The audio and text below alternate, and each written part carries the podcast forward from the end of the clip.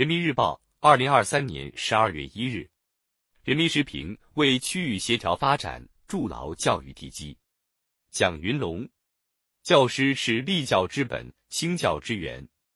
为各类教育人才创造干事创业的舞台，用事业留人、机遇留人、环境留人，是欠发达地区、农村地区兴教强教的关键所在。位于新疆生产建设兵团第六师芳草湖农场分厂的关帝小学是一所典型的农村小学。今年学校迎来五名新老师，与新老师沟通，已扎根村小十七年的教师王正旺很感慨：别看咱们是村小，教学楼配了多媒体设备，老师有周转房，收入有保障，培训也越来越高质量。农村地区教育条件在改善。老师们心气旺起来，是笔者近年来在基层采访时的一个明显感受。教师是立教之本、兴教之源，从一定程度上讲，也是地方长远发展的重要基础性资源。党的十八大以来，以习近平同志为核心的党中央坚持把教育作为国之大计、党之大计，着力推动义务教育优质均衡发展和城乡一体化。比如，从二零二一年起，国家启动中西部欠发达地区优秀教师定向培养计划，由教育部直属师范大学与地方师范院校采取定向方式，每年为八百三十二个脱贫县和中西部陆地边境县中小学校培养一万名左右师范生。特岗计划、三区人才支持计划、教师专项计划、引领奖学计划。乡村教师生活补助政策，一系列来自中央的政策支持，助力教师扎根农村，服务基层，改善了基层教育质量，为区域发展和乡村振兴筑牢教育地基，提供人才保障。一名优秀的老师可以改变孩子的一生，一名优秀的校长可以带出一个好的学校，而要培养出这样的优秀教师、校长。往往需要十余年甚至几十年的时光，如何回报付出？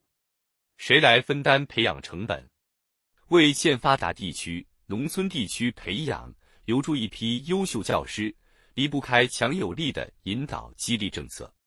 今年六月，中办、国办印发《关于构建优质均衡的基本公共教育服务体系的意见》，明确提出以推进师资配置均衡化为重点。加快缩小校级办学质量差距，加强民族地区师资队伍建设等举措，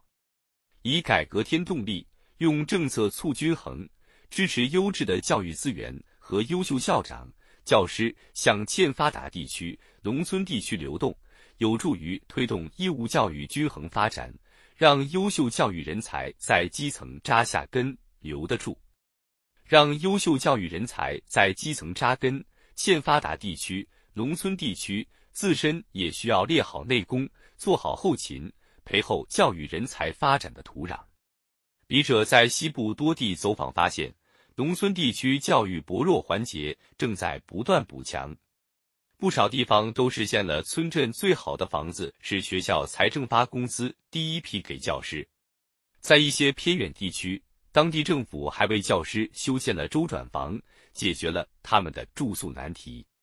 得益于政策引导和制度支撑，不少欠发达地区、农村地区的教师有了坚守三支讲台、潜心教书育人的底气，教师队伍也越来越稳定。为各类教育人才创造干事创业的舞台，用事业留人、机遇留人、环境留人，是欠发达地区、农村地区兴教强教的关键所在。尤其是对于优秀校长和教师。教育部门更要予以关注和支持，让他们能心无旁骛地躬耕教坛、发光发热。对于年轻教师，不妨进一步加强培训和交流，加快其成长，打造科学合理的人才梯队。